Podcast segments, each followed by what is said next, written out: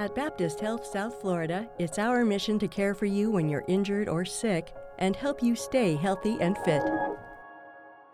Welcome to the Baptist Health Talk podcast, where our respected experts bring you timely, practical health and wellness information to improve your family's quality of life.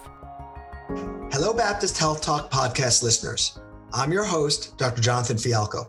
I'm a practicing preventive cardiologist and lipidologist, deputy director of the Miami Cardiac and Vascular Institute, and chief population health officer at Baptist Health South Florida. After many years of decreasing deaths from cardiovascular disease and other medical conditions, including cancers, we've now started to see a troubling trend of increasing numbers. Part of this is attributed to us being a less healthy population. We are certainly older, more sedentary, and by every measure, heavier as a population than we've ever been in the past. Being overweight and frankly obese has become almost normal in our society. While we tend to pass judgment on those overweight unfairly, as often it's not a matter of being more active or pushing away the dessert plate, i.e., willpower, but rather hormonal abnormality that leads to energy storage as fat, there is no controversy that attaining and maintaining a normal weight has health benefits. There's a lot to unpack here, but in the interest of delivering some helpful ideas, as well as hopefully provoking our listeners to seek more information about diet, weight management, and our evolution of understanding of this arguable epidemic, is Dr. Manuel Torres. Dr. Torres is a physician leader at Baptist Health Primary Care, the Kendall Breeze office, who's a diplomat of the American Board of Obesity Medicine, and who has a part of his practice dedicated to weight management.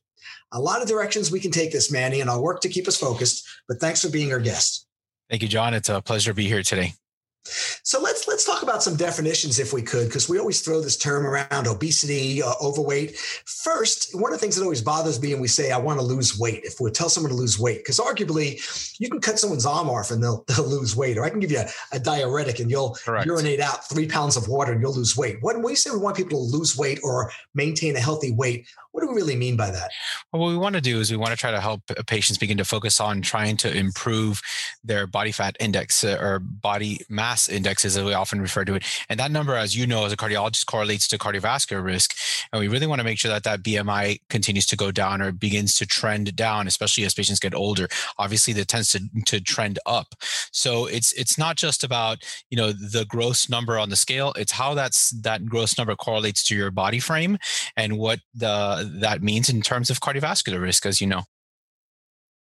Um, uh, agreed. So, for people who may be overweight, which is very common, we'd want them to work to get to a healthy weight. For Correct. people who have a healthy weight, we want to help them maintain a healthy weight. You did mention Correct. there's a tendency as we get older to gain weight, so Correct. we can talk about that a little bit also. And often, and often the, the you know, sort of to to answer your question in a different way, you know, what is a healthy weight? That's a question that I'm sure you get a lot. How much should I weigh? And I always say it depends upon your body frame, and that's a number that we can calculate. And everybody uh, gives me a little bit of a rough time in regards to BMI because you know they may feel that they weigh what they're supposed to weigh, but the BMI really helps them focus on where am I according to what my frame allows me to be. And that's why you say, like, if yeah, if you cut somebody's leg off, the gross number may go down and their weight may go down, but it's what are you in relationship to your frame? Are you weighing less based upon what your frame allows you to weigh? And that's what that BMI number means. So as you know, uh, greater than 30 is considered obese, greater than 35 is a stage two obesity, and then greater than uh, 40 is a considered morbidly obese or category three or stage three obesity. So there's a couple of different uh, classifications in the nomenclature, but generally most people uh, understand that once you pass that BMI of 30, that already puts you in a category of obesity, and the situation really needs to be addressed by your by your physician. So, if we're using the BMI, the body mass index, as an indicator of where your weight should be and where you stand, how does someone get their BMI measured? Well, it's pretty easy actually, and and nowadays with all of our electronics, uh, you can uh, measure it uh, by uh, putting your plugging your numbers into your phone, right? As far as what do you weigh and how tall you are, and it's a pretty uh, uh, easy calculation to make. So most of our our common apps that you know we use even for calorie counting or even just general health apps that come already pre-installed in your phone can give you your BMI, and, and you know, and obviously, of course, you can always Google your number. so so um, uh, well, that's true, right? Um, um, so I mentioned in my introductory comments that you know people don't gain weight because they want to. People don't um, um, eat more or foods that they shouldn't because arguably they want to. There are drivers, cravings, and things. Correct. Why, you know, from your experience, you're saying why do people gain weight? Not how do they gain weight? Arguably, sure, how is you sure. eat too much. Well, there's why there's many different reasons and and part of the the the specialty of uh, obesity medicine really is to is to answer that question particularly because you know newsflash not everybody is the same right? And everybody gains weight for actually for different reasons. So if we sort of subdivide them into um, multidisciplinary, multi uh, uh, faceted reasons as to why somebody gains weight, and then we have genetic causes as to why people gain weight, or monogenetic causes. And typically, monogenetic causes are are, are you know very significant uh, obesity related diseases that are diagnosed in pediatrics and adolescents, where there may be uh, receptor deficiencies and things like that that really uh, lead to aggressive weight gains or hypothalamic issues. And those are again common in in in uh, pediatric obesity. when we talk about adults, excuse me, routine adults, it typically falls under the umbrella of there. It's a it's a uh, multifaceted cause. There's multiple things that are contributing to that slow and steady waking. Uh, whether it's macro environment issues like uh, uh, you know just sort of our um, population, how we tend to uh, favor the favor the, the, lazy choice in regards to parking spaces and elevators and things like that, uh, which are macro environmental influences. And or, or are there microenvironmental influences in, in and when i mean microenvironment i mean microenvironment of that patient. Are they surrounded by a family of heavy eaters? Are they surrounded by a family of people uh, or, uh, that that are encouraging uh, poor nutritional decision making and those kinds of things? So really assessing the macro environment and the microenvironment of that in particular patient will often lead to uh, decisions on treatment I find it fascinating. You mentioned the genetics and again the micro the microenvironments, how evolution plays a, an element. How if we think about this, you know, man evolved in very uneven food supply. Most of man's existence was just finding the next meal. So Correct. we're really not evolutionarily geared towards being very active. Right? right? I mean, if I could push a button and do something evolutionary, that's better than me having to use energy because I may not find food to get that. Um, so, and we're also, you know, evolutionary geared towards storing food, right? If we have extra food, right. we want to hold on to it because correct. Um, so there are those factors. So so going back to those premise that there are genetic factors, macroenvironment, it's not because you're not exercising. How often does someone who gains weight come to me and say, "Well, I just have to exercise"? No, no, no, it's not. You'll burn calories, but you're still going to store energy if eating the wrong foods. Mm-hmm. Um, um, I do want to get into exactly some of that. What are the kind of dietary right. recommendations that might be better than others? And again, there's no one answer for everyone. But before I get to that, going back to the original premise, what are the dangers of obesity? We're not talking about you know fitting into a speedo, um, um, you know, on the beach. I what, what you're not really trying medical, to yeah, right. What are the medical components of trying to help people recognize um, um, the reasons why we want to help them get to a healthier no, weight? So so sure I, I, definitely there's well documented over 250 different diseases that are associated with obesity and they really um, fall along the entire spectrum of medicine. So you know as a primary care physician obviously you know we see patients with orthopedic problems. We see patients with cardiovascular problems. We see patients with uh, uh, GI digestive issues, uh, even neurologic issues, and of course the you know cancerous issues as well. And you know obesity plays a role in pretty much every one of those uh, subspecialties of medicine, if you will. Uh, it, it, would it makes most uh, of the common diseases that we see higher likelihood, and then of course especially you know the the very significant comorbidities that are associated with mortality diabetes, hypertension, hyperlipidemia, etc. So those are, uh, you know, just a sort of a small taste of how obesity can affect it. And and you know, one of the common things uh, that is very important is to trying to help patients understand that there, there should be a shift in the way that physicians approach obesity. A lot of times we diagnose the chronic condition first and then, oh, yeah, well, you, you know, losing weight will help. And being proactive and trying to um, address obesity issues before these chronic conditions occur, whether they are, again, cardiovascular or GI or neurologic or oncologic or whatever it may be, uh, is really probably the smarter approach and probably the way that hopefully your primary care physician is addressing the issue. It's actually um, um, well said. First, your original comment. There's really no part of the body that's not affected, whether it's stress on the joints or sleep Correct. apnea or your cardiovascular condition or cancer risk and, and whatnot. Um, so it, it is leading towards this increased, um, uh, less healthy population, and of course, costs in healthcare as well.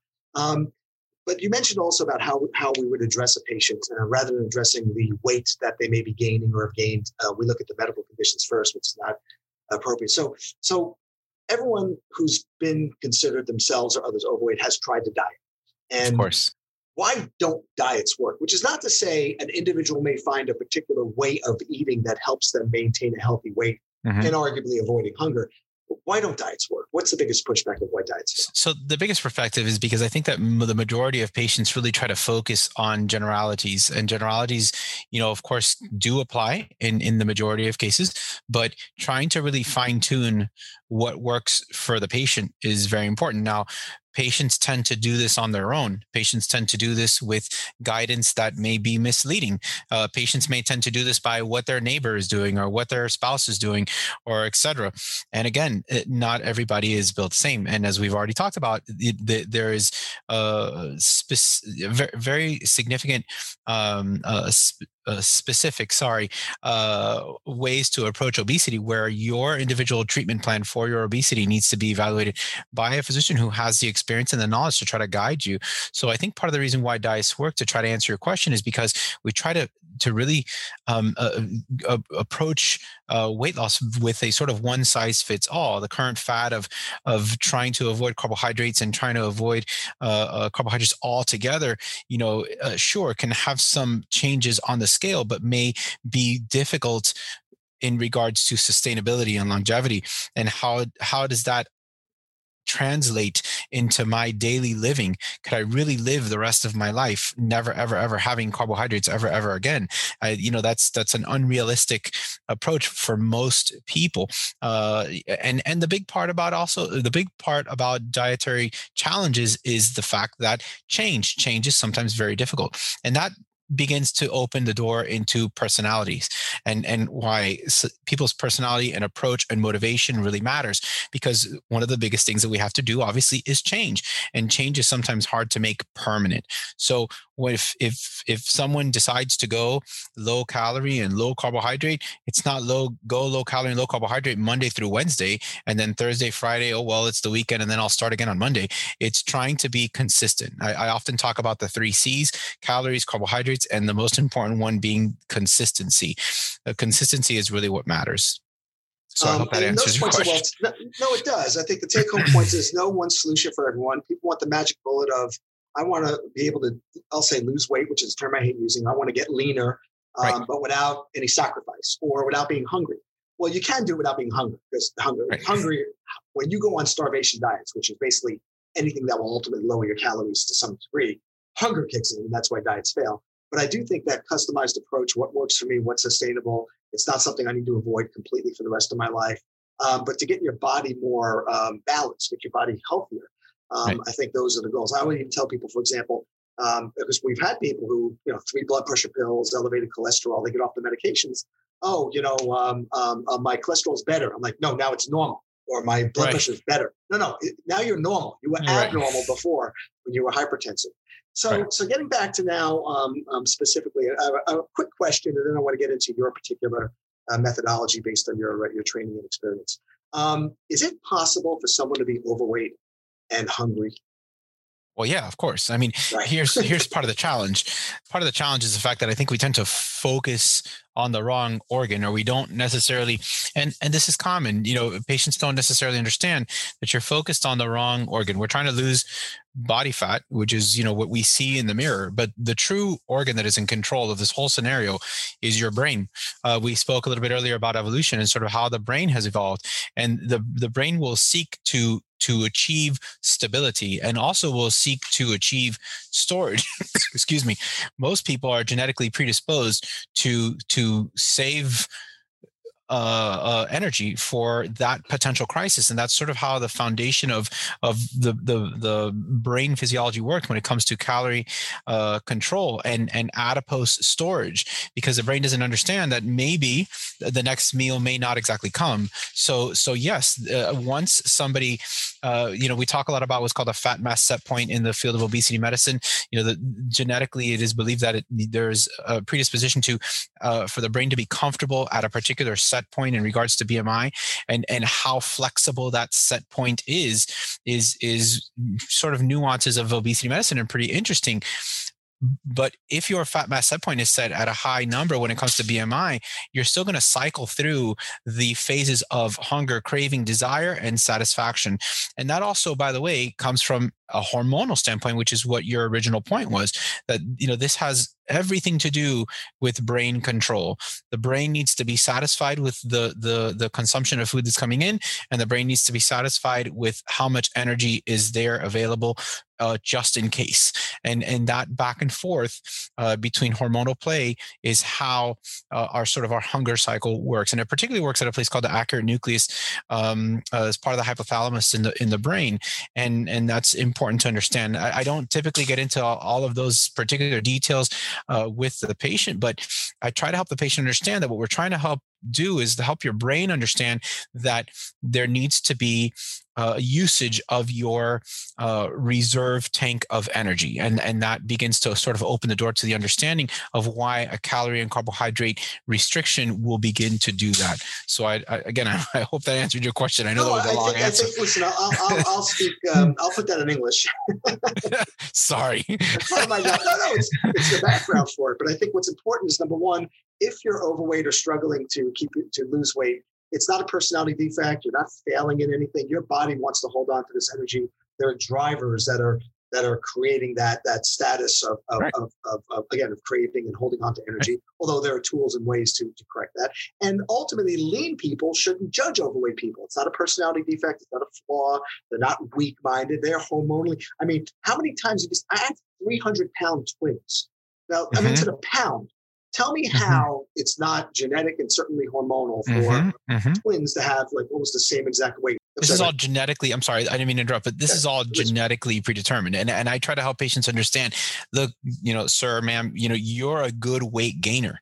You, you know, genetically, you've been mm, sort of manufactured to be a good weight gainer, and then on top of that, if we go back to the discussion in regards to macro environment, you're living in a macro environment where there's plenty of food availability. So if you match genetics for a good weight gainer with massive amount of surplus of food availability, and then you also match that with you know uh, uh, other macro environmental situations where you're not really spending a lot of energy to do routine things though well then that's going to lead to weight to slow and steady weight gain and actually we only need to be over by about 11 calories per day to gain about a pound and a half per year as we progress from 25 to 65 and that's that's pretty amazing. Like you, if you think about where you started at 25 if you're already sitting at a bmi of 32 by the time you hit 65 yeah you're going to have a problem on your hands um, so, a couple of final points, because obviously we can take any of these points and really expand on them. It's fascinating. And again, we're not going to get into different diets and the pros and cons. And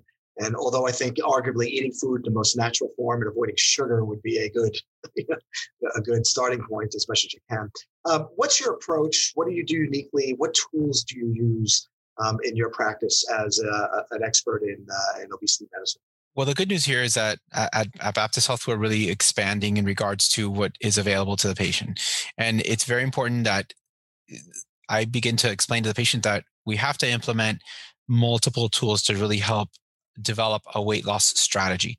So, looking at, again, common calorie intakes, uh, caloric preferences and macronutrient distribution how much carbohydrate are you eating how much protein how much fat you know doing a little bit of calorie evaluation uh, and having the patient start off with a self assessment is is is a very useful tool. And then building on top of that sort of the next line of that is to evaluate the patient metabolically.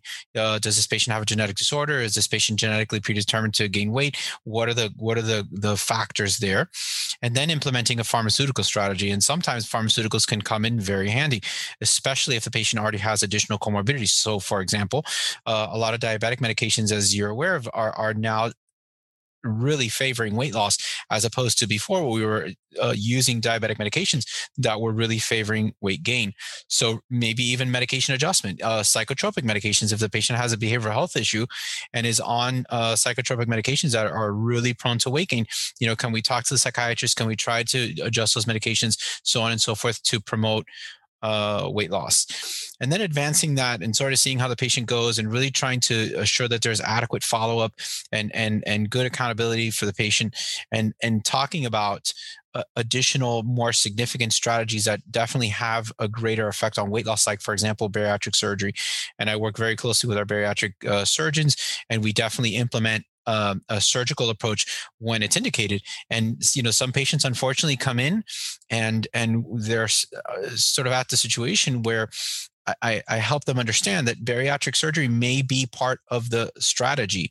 It may not be the strategy that we implement today, but it's definitely a tool in our tools in our toolbox that we can definitely use when the time is right, when they're ready, and when they're ready to understand the fact that even after surgery with such significant weight loss, there's still going to be a need for diet, exercise, maybe even pharmaceutical therapy, et cetera, et cetera, et cetera.